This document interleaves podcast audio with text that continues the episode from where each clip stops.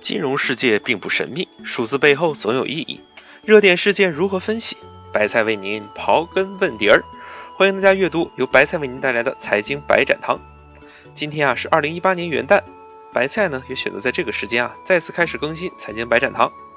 希望经过疯狂涅槃之后，财经白展堂能为更多的听众提供简单轻松、精辟实用的财经信息。在新年的第一期节目啊，一定要聊一聊对于新的一年市场的预测。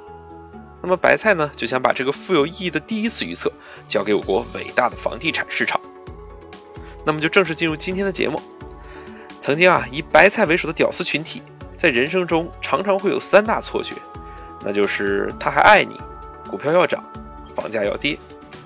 不过在2017年里，房价要跌的错觉似乎出现了变成现实的曙光。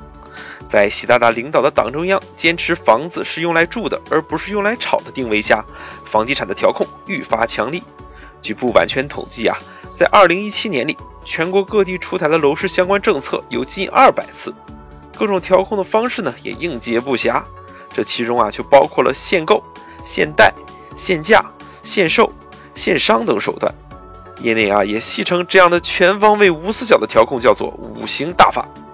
于是乎呢，我们发现啊，房地产突然之间降温，连以往热情洋溢的房地产中介啊也消停了许多。前两天呢，白菜啊接到一个房地产中介的电话，他说：“哥，上次给您推荐的房子又降价了，原来一千两百万，现在呢只要一千一百万。”白菜啊倒是很淡定的和他说：“你看哥像缺那一百万的人吗？哥啊缺的是那一千万。”啊，继续言归正传。二零一七年的楼市呢，似乎进入了一个寒冬。那么，二零一八年及以后的楼市会如何走呢？白菜的一个个人基本判断啊，是从整体上，房价快速上涨，在短期内呢，已经没有再次出现的基础了。究其原因呢，有以下三点。第一点，也是最重要的因素呢，就是货币宽松的时代啊，已经离我们远去了。自古以来，货币政策呢，一直是房地产上涨与否的唯一逻辑。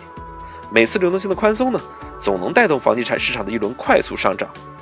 但是在现阶段啊，我国政府已经明确可以容忍经济增长出现一定程度的放缓，这也就意味着货币政策在短时间内不会再次放松。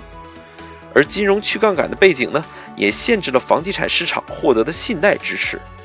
今年啊，个人按揭和房地产开发贷的新增投放量都创造了历史新低，失去了货币这一支撑。房地产增长呢，也就失去了动力之源。第二点，房地产市场的供需模式呢，也在发生变化。过去啊，中国的房产市场呢，以商品房为主，租赁住房呢，一直是市场的短板。不过，从近期的政策导向来看，加快建立多主体供给、多渠道保障、租购并举的住房制度已经提上了日程。房地产市场长期以来轻租重售的局面将得到根本改变。目前啊，上海、杭州、广州等城市呢，已密集跨牌出让多宗纯租赁用地，租赁用地的成交规模呢，也在持续的攀升。另外啊，由国企牵头，万科、龙湖、旭辉、阳光城、绿城保利等一批房企呢，纷纷以不同形式涉足长租公寓，住房租赁市场将成为下一阶段各方主体角力的主战场。在新模式下，商品房市场将受到极大的冲击。最后一点啊，从历史看，世界房地产的周期呢，其实都是人口周期的一部分。房地产最终的增长呢，都需要人口增长来带动。回顾过去，中国呢经历过两个人口出生高峰，也就是婴儿潮，一个呢是一九六二至一九七一年，另一个呢是一九八零至一九九零年。而这两拨人呢，分别支持了房地产的两个黄金十年，即九八至零七和零八至一七年。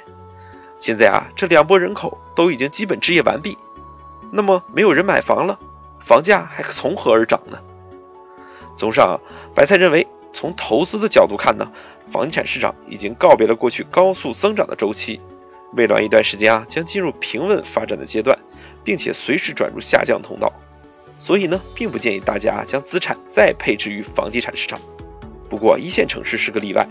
因为北上广深等城市呢，具备较强的资源禀赋和人口流入等优势，在房地产市场调整中呢，不会受到较大的冲击。